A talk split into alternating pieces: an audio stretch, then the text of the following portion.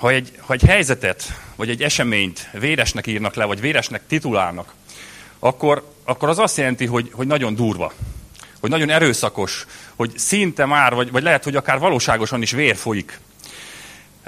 Akár komoly sérüléssel, vagy sebesüléssel járhat, vagy, vagy akár halál esettel is. Ha egy küzdelem, vagy egy, vagy egy versenyre gondoljatok, nem barátságos, akkor azt mondjuk, hogy az, az már vérre megy. Tehát az már, amikor, amikor mindent beleadsz, és, és elgurul a gyógyszer, és csak a győzelem a cél. Akkor azt mondjuk, hogy ez, ez már vérre megy. Vagy biztos ismerős az a fogalom is, hogy bunyó az első vérig. Ugye? Megvan ez is. Tehát az, az, ha már megjelenik a vér, az egy, az egy olyan határ, ami azért, azért jelzésértékű, hogy az már, az már, az már komoly, komoly szitu, az már átmegy egy határon. Érdekes dolog ez a vér. Ugye, ez a, ez a piros folyadék, ugye mindenki tudja, miről beszélek.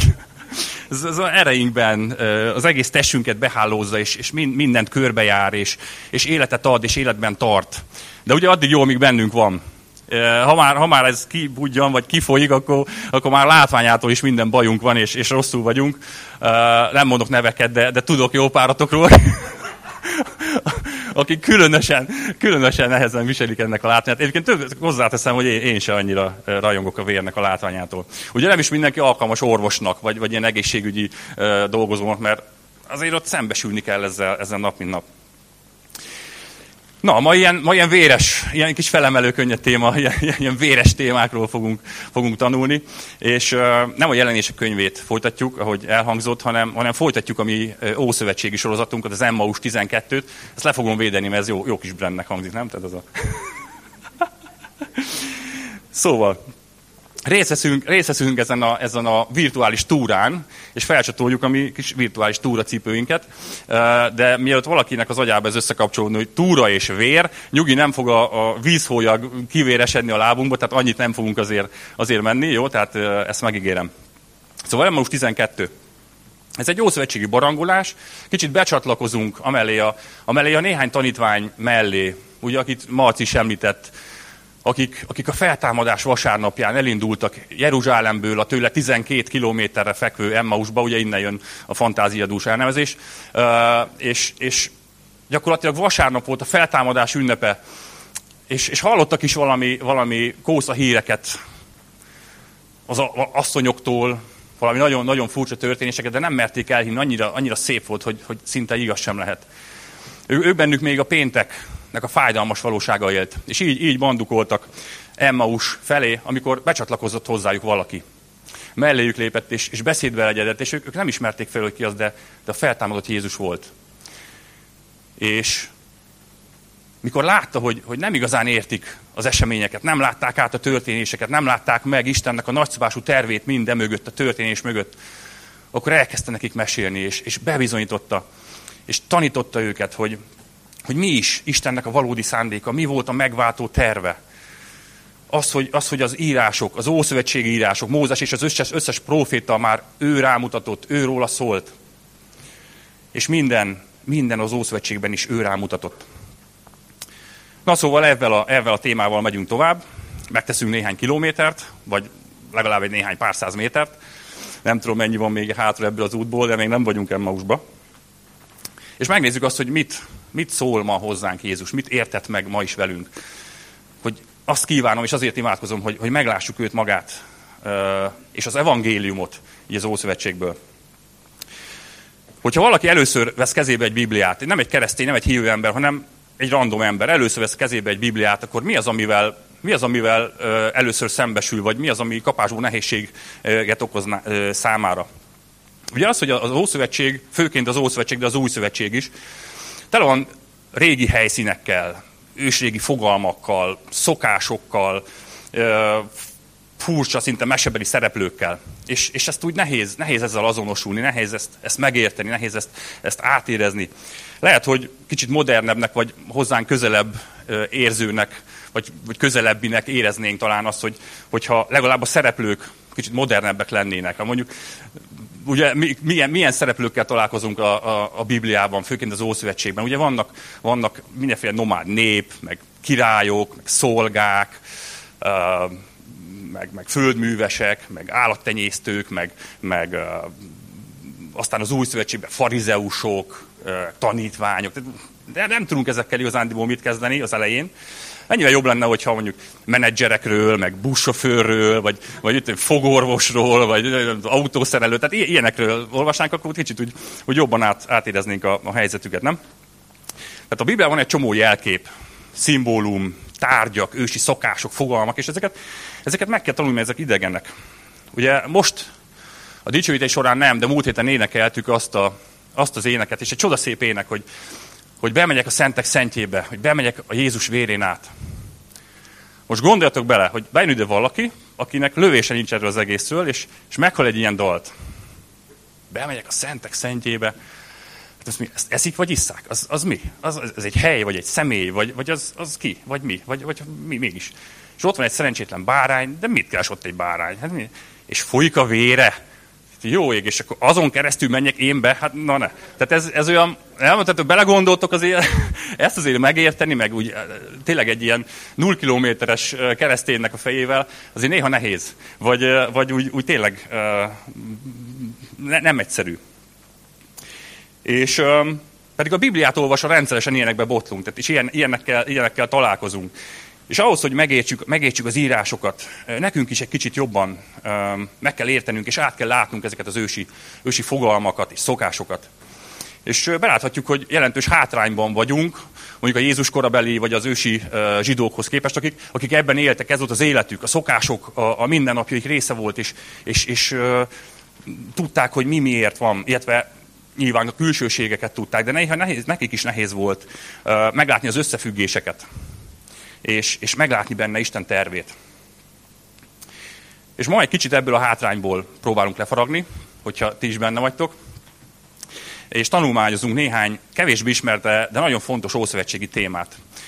Három témát hoztam nektek most, így az Ószövetségből, és ahogy elhangzott a három Mózesből, kicsit még a kettő Mózes végén is járunk. Egyik lesz a Szent Sátor, a maga, a második a főpap személye, és végül az áldozati rendszer.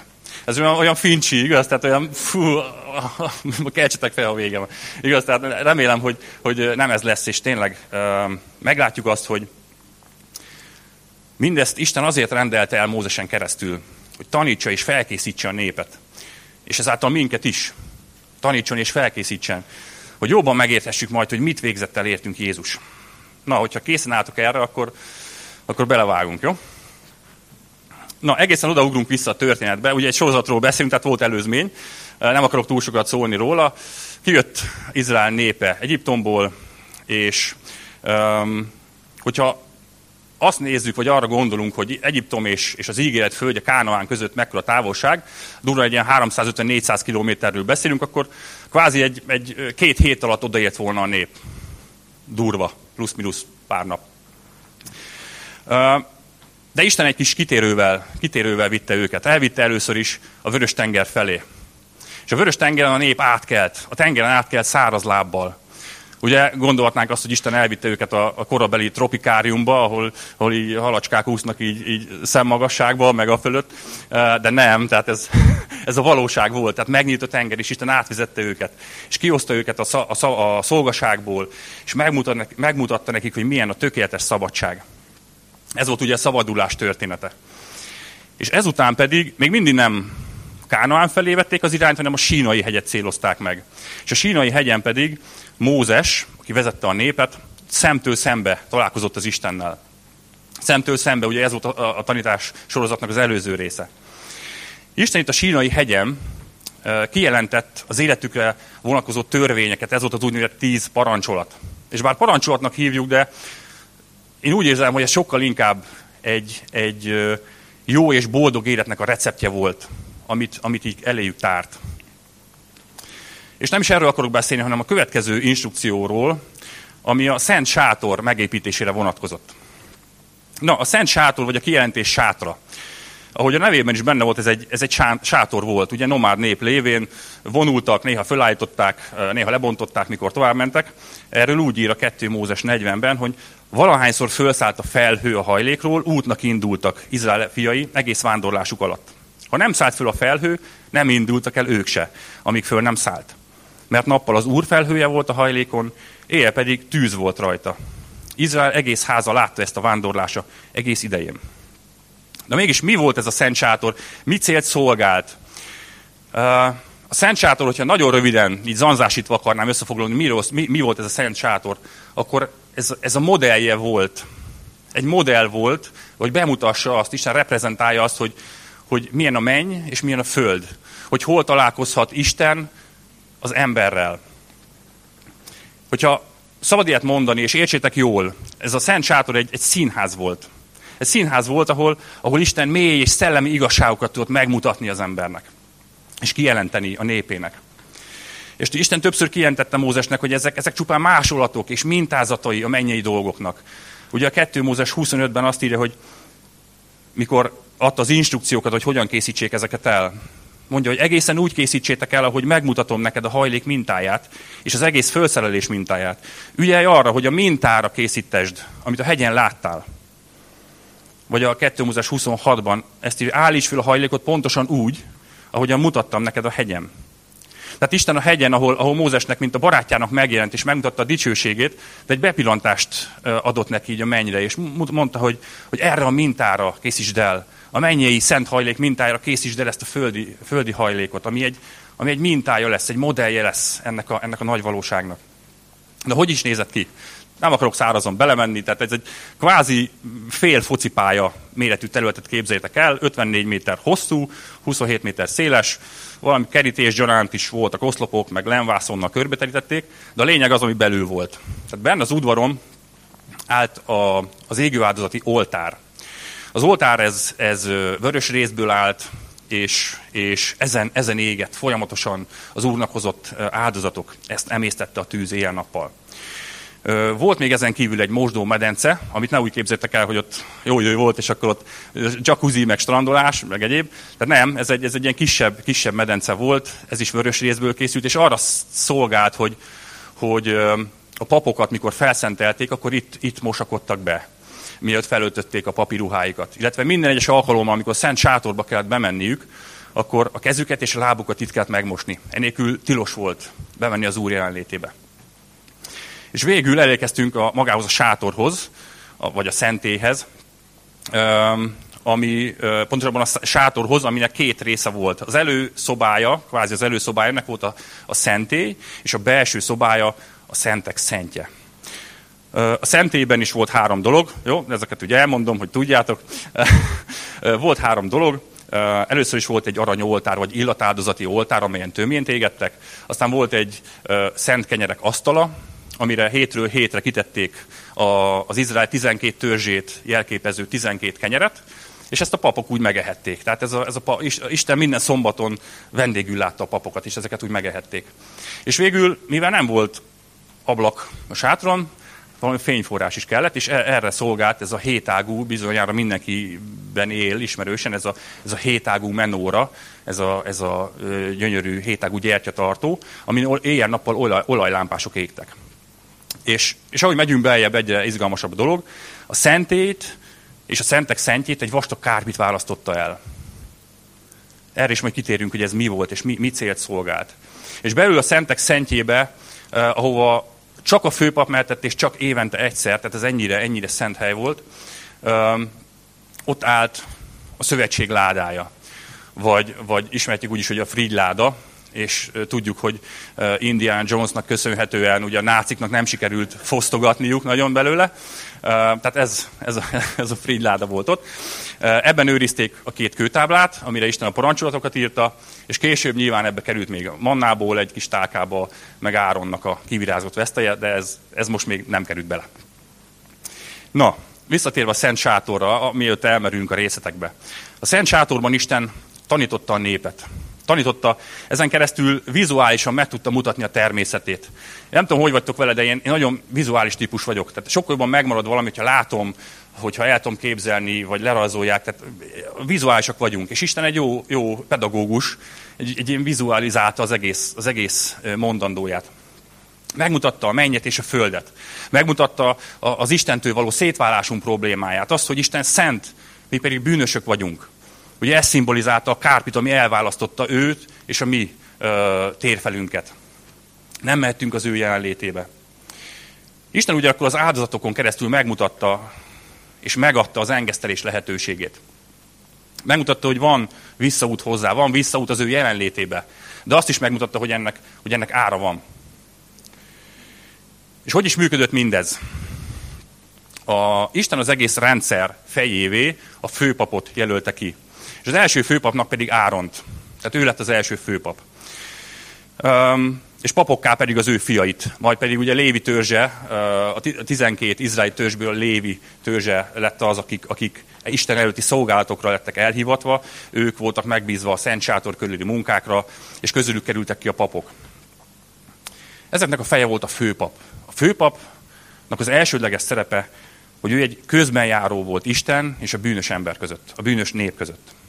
És ez micsoda megtiszteltetés Áronra nézve, ugye ő lett, az, ő lett a fejennek az egésznek, Isten őt nevezte ki első főpapnak.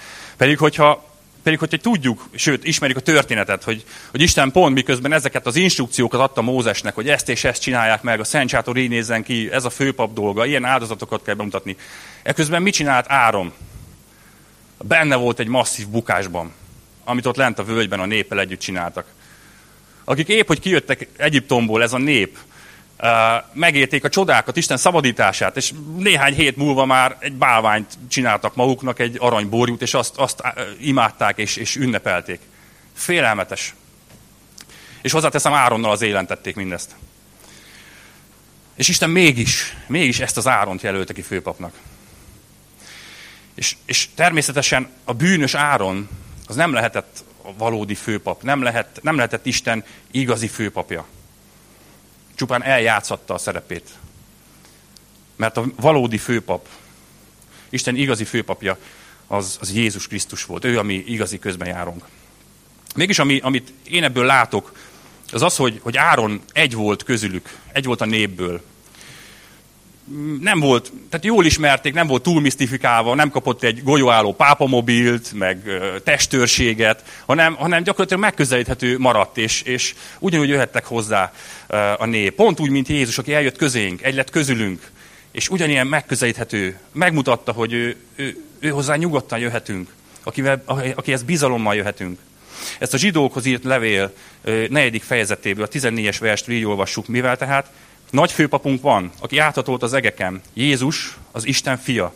Ragaszkodjunk hitvallásunkhoz, mert nem olyan főpapunk van, aki ne tudna megindulni erőtlenségeinken, hanem olyan, aki hozzánk hasonlóan kísértést szenvedett mindenben, kivéve a bűnt. Járuljunk tehát bizalommal a kegyelem trónusához, hogy irgalmat nyerjünk, és kegyelmet találjunk, amikor segítségre van szükségünk. Ami valódi főpapunk, az egy, ez egy megközelíthető, egy elérhető, egy barátságos főpap. Áron és a főpap valójában Krisztus jövő, jövőbeni elvégzett munkájára utalt. Arra mutatott. És egy dolgot emelnék ki az egész főpapnak a, a dolgai közül. Nagyon sok mindenbe bele lehetne menni, csak ki szeretnék ragadni egy dolgot. Nézzük meg a főpapnak a ruháját. Nem tudom, mennyire él bennetek a, a ruhája, hogy nézett ki egyáltalán egy főpap. A, ruhán, a ruhának is egy részét emelnék ki, most mondok két idegen szót, ne essetek hanyat, az éfód és a hósen. Jó, tehát Héber nyelvlecke első óra, éfód és hósen. Az éfód az egy díszes kötényszerű ruha volt, aminek volt, ezt, ezt nem az alapruhája volt, tehát ezt a köntösön felül hordták, és ennek volt két válpántja. És ezennek a válpántnak a, mind a két vál részére egy-egy drága ónix követ raktak, és az ónix kőnek, az ónix kövekre bele volt vésve Izrael népének 6-6 neve. És ez, ez mit, mit tanít, vagy ez mit mutat nekünk?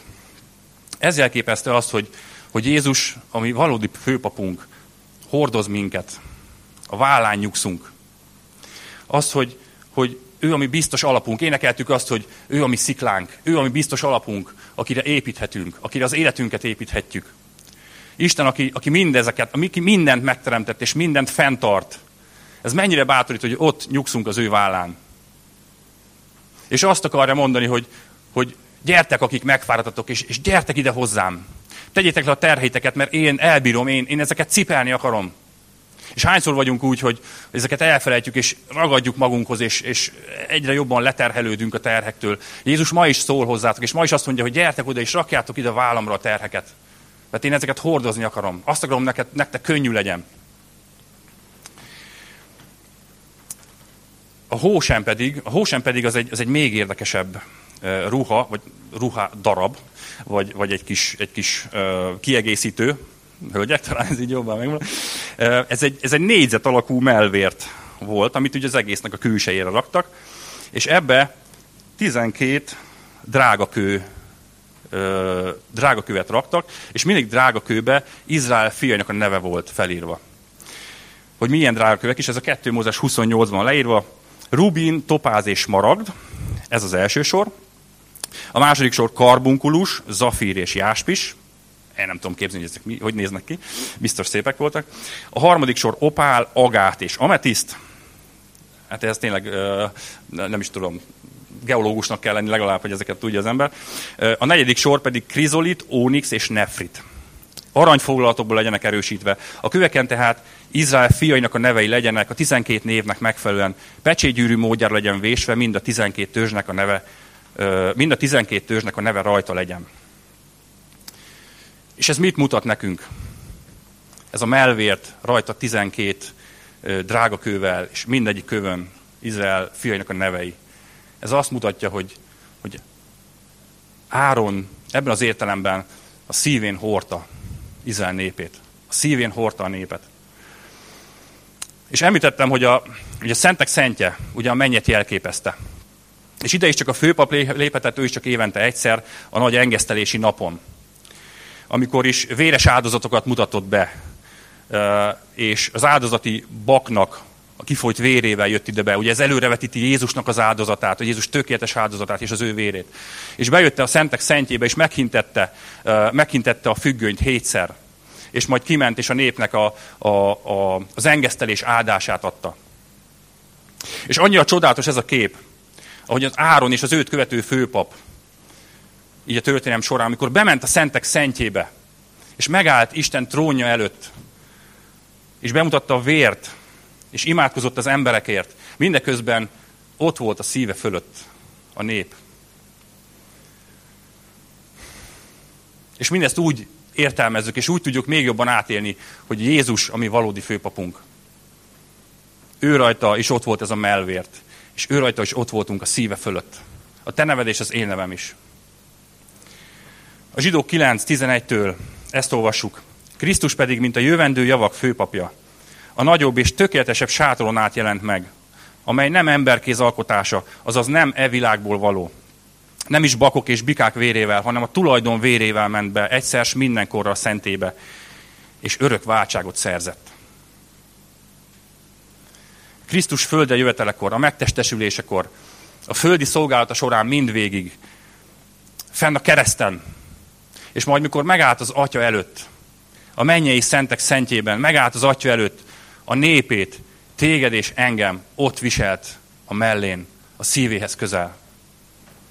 És amikor megállt az atya előtt, azt mondta, hogy én, én ezt őértük tettem, én ezt őértük teszem. Megvan az a kép, hogy két szerelmes, egy, egy vőlegény és egy menyasszony.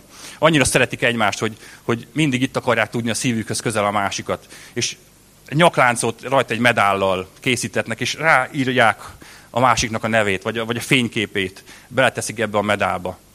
És ugye a nyakláncnak a vége az itt végződik a szíved fölött, és itt, itt, itt hordod a medált.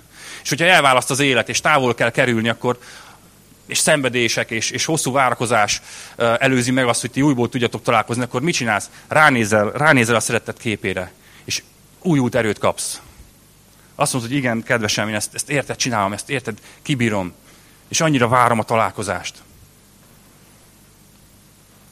Azért a szívem, mert ez, ez áll legközelebb a, a szeretetünkhöz. Itt tudjuk leg, legnagyobb biztonságban a másikat. És Jézus e- ezen a, ezen a melvérten hordja a te és az én nevemet. És ez annyira, annyira bátorító és annyira csodálatos, hogy Jézus ennyire, ennyire szeret minket.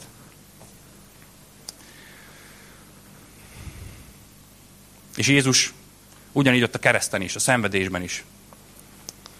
A legnagyobb szenvedések közepette ránézett a mennyasszonya képére. És azt mondta, hogy igen, kedvesem, ezt értett. És az a 12 kő, az Istennek minden gyermekét szimbolizálta. Jézus mindvégig a szívén hordott. Téged is és engem is. Ott voltunk közvetlenül a szíve fölött. Rád gondolt a keresztem, a feltámadása után, és mind a mai napig a mennyben. Ő hordja, hordja ezt a, ezt a melvértet, és ott vagy rajta mind a mai napig. És ez annyira jó, annyira jó ezt tudni, és ebben megerősödni. Szóval, hogyha bármivel is nézel most szembe, bármivel is, is, is küzdesz, vagy úgy érzed, hogy te nem szeret senki, akkor hagyd mondjam neked, hogy ez hazugság. Jézus annyira szeret téged, hogy ott vagy, ott vagy a mellén, ott vagy a szívéhez közel. Fel van írva a neved egy drága kőre. Ennyire szeret.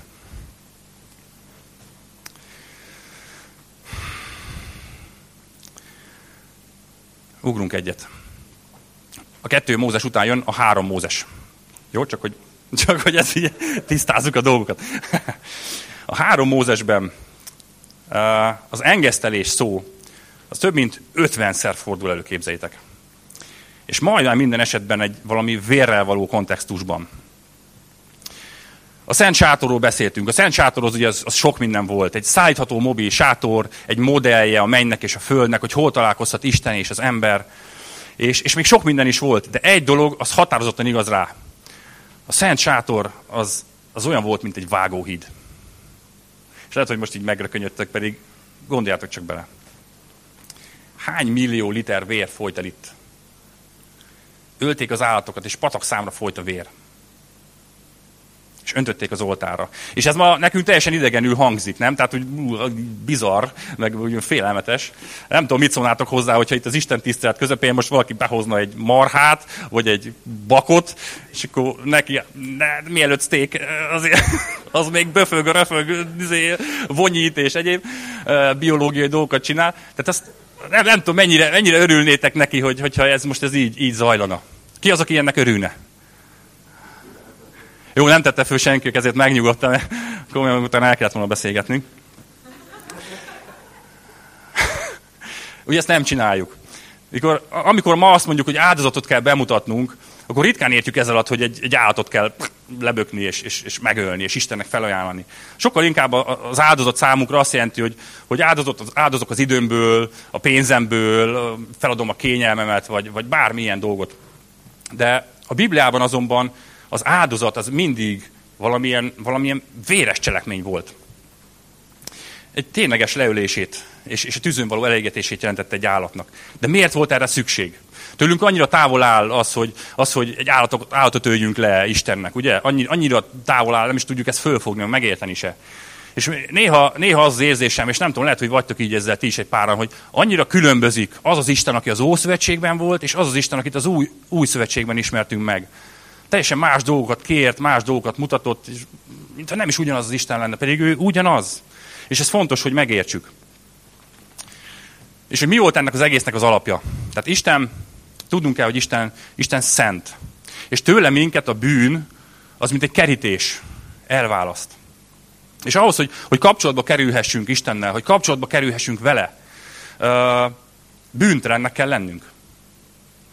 Viszont Viszont mi bűnösök vagyunk, és a bűnzsoldja az a halál.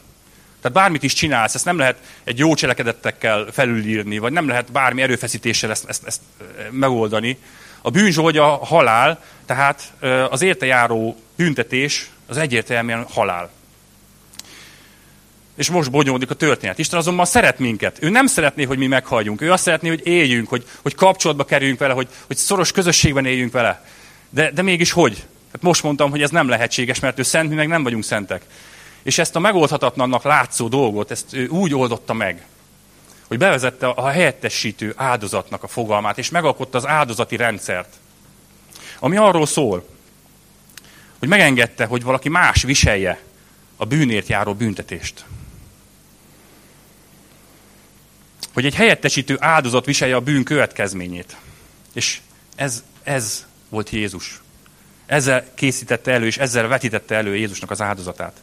Abban az időben tudni kell, hogy, hogy nomád nép és állattenyésztő nép volt, de mégis, meg később, mikor már letelepettek, alapvetően növénytermesztése is foglalkoztak. És, és bár voltak állataik, birkát, kecskét tenyésztettek, a tehetősebbek marhát is, de, de nagyon keveset ettek ők húst. Tehát nem azért, mert valami vallási uh, megfontolásból, vagy, vagy ilyen vega étrend követők lettek volna, hanem, hanem, hanem mert alapvetően szegény, szegénységben éltek, nem tehették meg. Tehát nagy, nagyon nagy szó volt az, hogy valaki levágja a hízott ökröt, vagy, vagy egy állatot eszik, húst eszik. Ők alapvetően növény, növényeket ettek.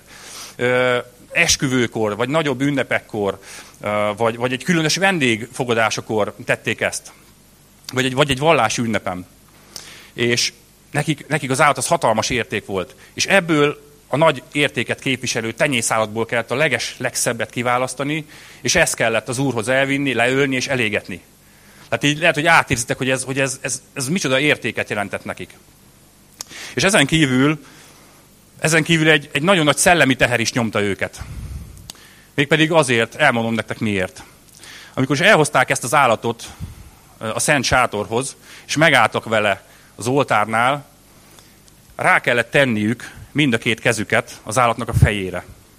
És ott a papok előtt meg kellett vallaniuk minden bűnt, amit elkövettek. És ezáltal azok a bűnök, azok rákerültek az állatra. Erre az ártatlan állatra kerültek át, és ő lett a bűnnek a hordozója. És ekkor szembesültek igazán a bűnnek a, a komolyságával és a véres valóságával kicsit maradjunk ebbe a, ebbe a, ebbe a helyzetbe. És képzeljétek el, hogy ott, ott van ez az állat. Ráolvastad a bűneidet.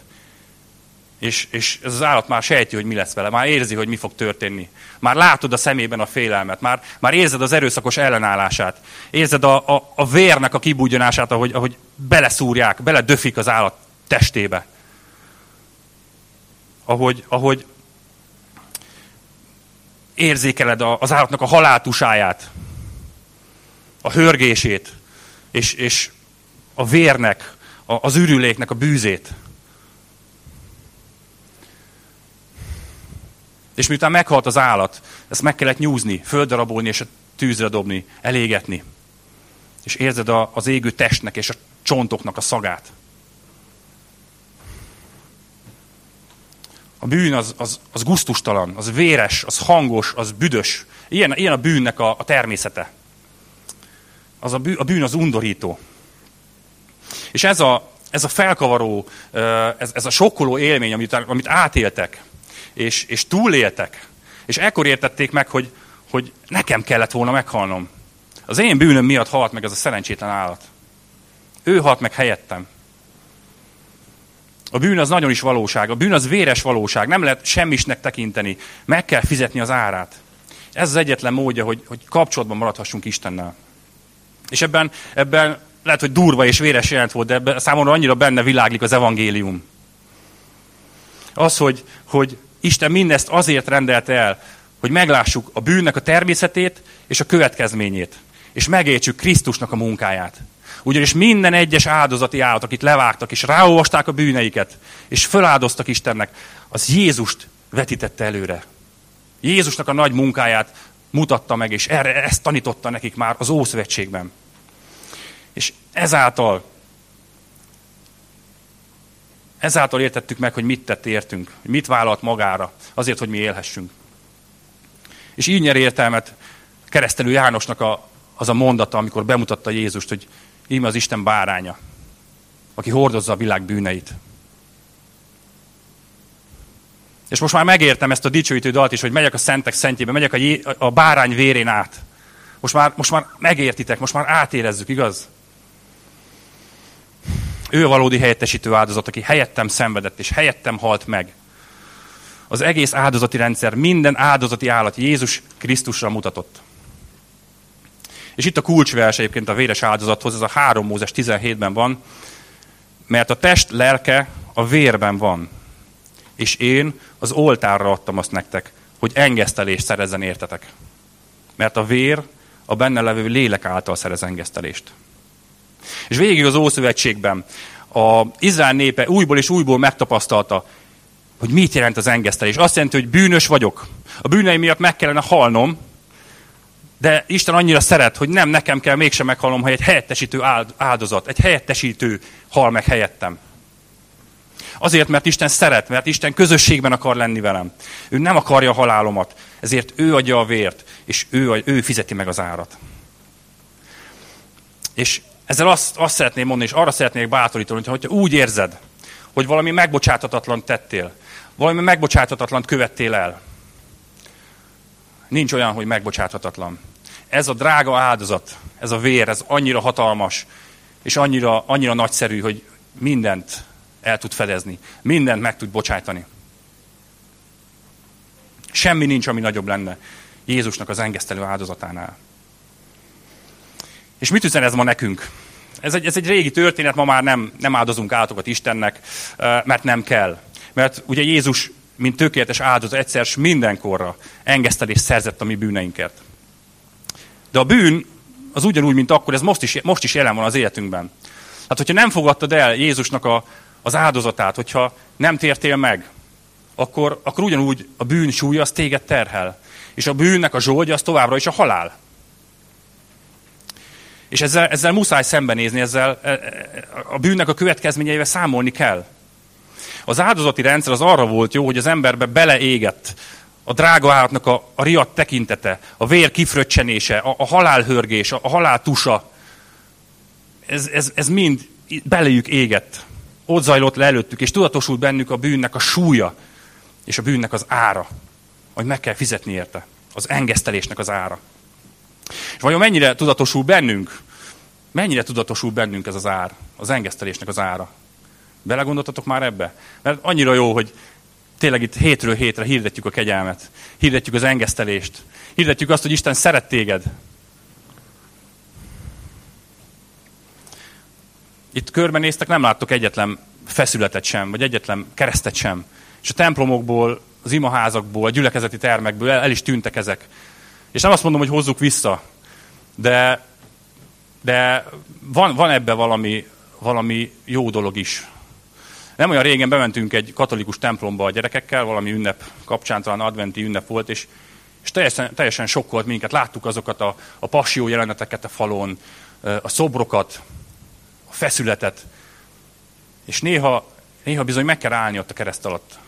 És néha bizony, bizony át kell érezni azt, hogy, hogy ez a kereszt ez nem egy trendi szimbólum csupán, hanem ez egy, ez egy kivégző eszköz volt a szenvedésnek és a halálnak a helye. És meglátni azt, meglátni azt, hogy az Isten fia ezen szenvedett. Én értem. Néha, néha segítenek ezek a, ezek a külső dolgok. Vagy itt van a Mel Gibsonnak a filmére kiemlékszik, ugye a Passió ugye nagy, nagy vihart kavart, és nagy port kavart, és sokan nem is bírják megnézni, mert annyira véres, annyira, annyira visszajogtató, hogy, hogy, hogy egyszerűen nem, nem, nem bírják megnézni. De meg kell, meg kell néha nézni, nem azt mondom gyönyörködni, de meg kell nézni, hogy szembesüljél azzal, hogy Jézus milyen árat fizetett érted.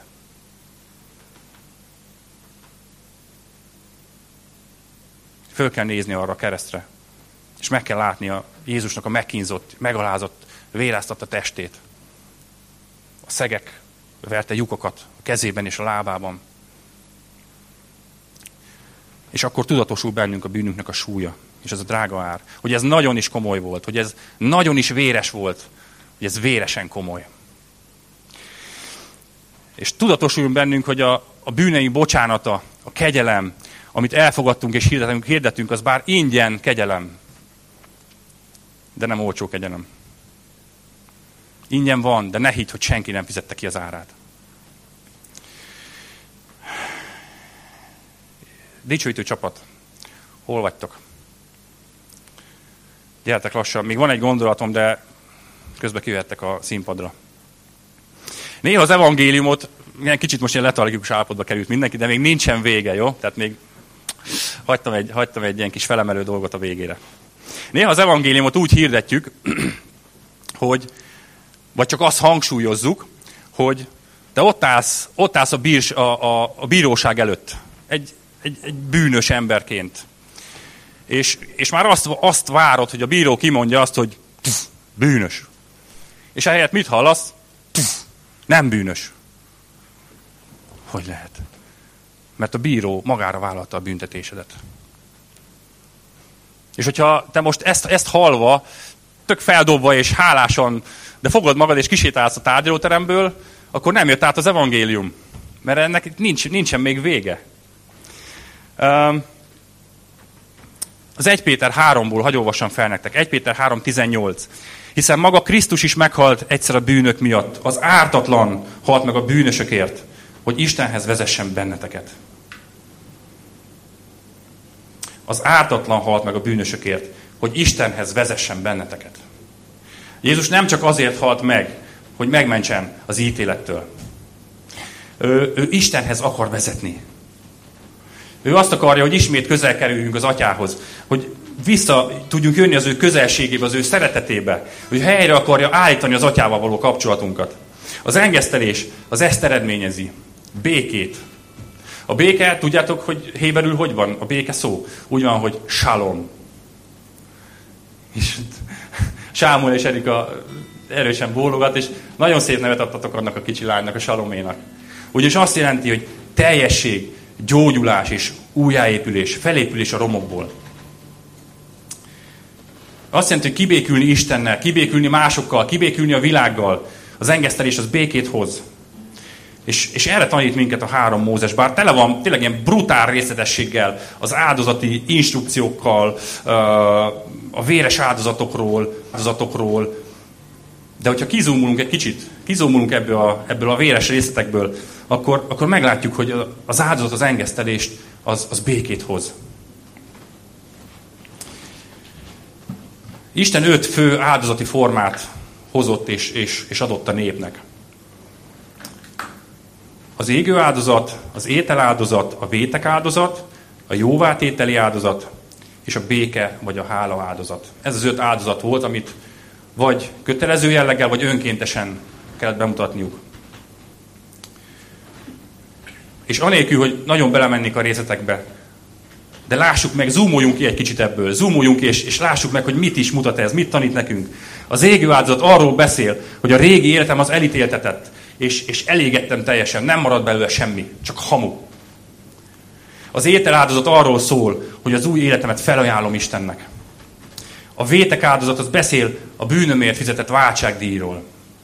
A jóvátételi áldozat arról beszél, hogy a bűneim, mint piszkos foltok, azok megtisztultak. És itt jön a legjobb rész. A béke áldozat, vagy a hála áldozat. Ennél az áldozatnál, ha, ha megfigyeljétek, a bűn az már nincs is említve. A bűn az már, az már a múlt. Itt csak, a, itt csak az étel van. Itt csak a, csak a kaja van. A flekken, vagy a grill. Itt már a, a megtisztított imádók jönnek Isten, Isten jelenlétébe, Istennek közösségben akarnak lenni. És közel akarnak kerülni hozzá. És ez, ez, egy, ez egy teljesen önkéntes áldozat volt, és ebben az áldozatban, de csak ebben az egyetlen egy áldozatban volt lehetőség arra, hogy az áldozatot bemutató is kapjon ebből a húsból. És ez az irány, amit így felsoroltam, ez az irány, amerre, amerre az engesztelés és a jóvátétel mutat. Ezért, volt minden. Isten nem csupán felmenteni akar minket a, a bűneink alól, hanem teljesen megtisztítva, ő, ő közel akar vonni minket magához. Ő, ő együtt akar ünnepelni velünk, ő együtt akar vacsorázni.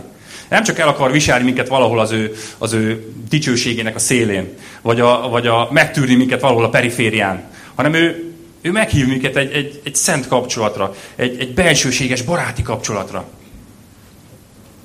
ahol együtt ülünk az asztalnál, és beszélgetünk, és nevetgélünk, és, és közösségben vagyunk. Róma 5, 1. Most tehát Isten elfogadott bennünket a hitünk alapján.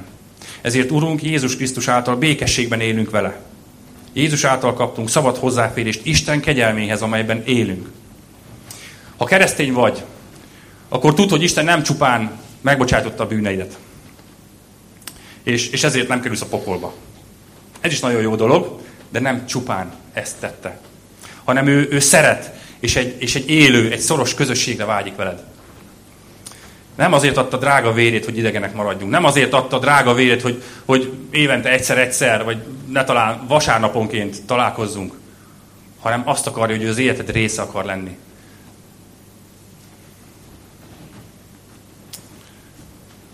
Jelenések sorozat. Harmadik rész. Nézd, itt állok az ajtód előtt, és kopogtatok. Aki meghallja a hangomat, és beenged, ahhoz bemegyek, és együtt vacsorázom vele. És az együtt vacsorázás az annyira egy meghitt, annyira egy, egy, egy jó közösség. Annyira egy, egy bensőséges. És nekünk már nem kell, nem kell áldozatokat áldozni. Nem kell küzdünk az engesztelésért, mert Jézus mindezt elvégezte. És Jézus ezt tökéletesen elvégezte. De mégis egyetlen egy áldozat megmaradt. És ez, ez a hála áldozat, vagy a béke áldozat. Ez az utolsó. Ahol már nincs, nincs a bűn említve. Csak az van, hogy mi önszántunkból, önként akarunk jönni az Úrhoz. És ezt, ezt tesszük itt, itt vasárnaponként, és mikor megáll, megépítjük ezt az oltárt, és ez egy, ez egy jó illatú hála áldozat a mi részünkről. És az életed, életed területén is, ugye felolvastad a, a Pálapostolnak a, a, az üzenetét, hogy legyen az életünk egy, egy, egy, hogy is volt, egy jó, jó illatú, kedves áldozat legyen az életetek.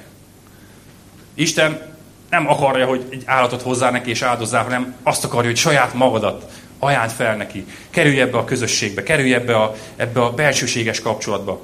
Ő a szívünket akarja, a teljes megnyílást, az őszinteséget. Minőségi időt együtt tölteni. Ő a barátunk akar lenni. Ő az apukánk akar lenni. És most úrvacsorázni fogunk. És ebben az úrvacsorában megtapasztalhatjuk ezt, hogy a mi szerető apukánk az meghív minket egy vacsorára. Meghív minket a terített asztalához. Ő ebben a bensőséges kapcsolatban akar velünk együtt lenni. Az ő drága fia elvégzett mindent értünk. Nekünk már nincs szükségünk hozni a, a vétek áldozatot, és, az engesztelő áldozatot, és, a, és az égő áldozatot. És mondjunk, mondjunk hálát. És köszönjük meg mindazt, amit értünk tett. Gyertek és imádkozzunk! Drága Úr Jézus Krisztus, köszönjük neked ezeket az igéket. Köszönjük azt, hogy ezeken a távoli és ősrégi dolgokban és fogalmakban ott világít a te evangéliumod. Köszönöm, hogy ez már akkor is a te tervedet mutatta. Köszönöm azt a, azt a hatalmas árat, amit kifizettél értem. Köszönöm a szeretetet. Köszönöm azt, hogy a keresztre nézve láthatom, hogy mennyire szeretsz. Megértettem, Uram, hogy, hogy a bűnömnek ára volt és súlya volt. De hálás az én szívem, mert te ezt, te ezt magadra vállaltad.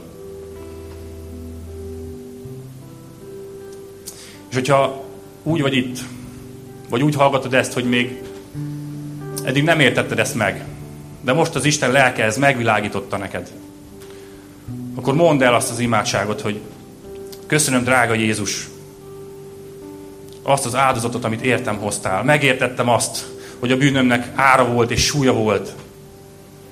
De köszönöm azt, hogy te értem jöttél. Azért, hogy ne, nekem kelljen meghalni, hanem ezt a magadra vállaltad.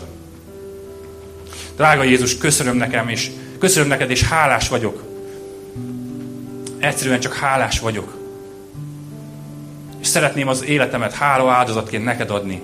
Kérlek, jöjj és formálj és alakíts és légy velem kapcsolatban. Köszönöm, hogy megnyílt az a kárpit. Köszönöm, hogy eltörölted azt az elválasztó határt ember és Isten között. Drága Jézus.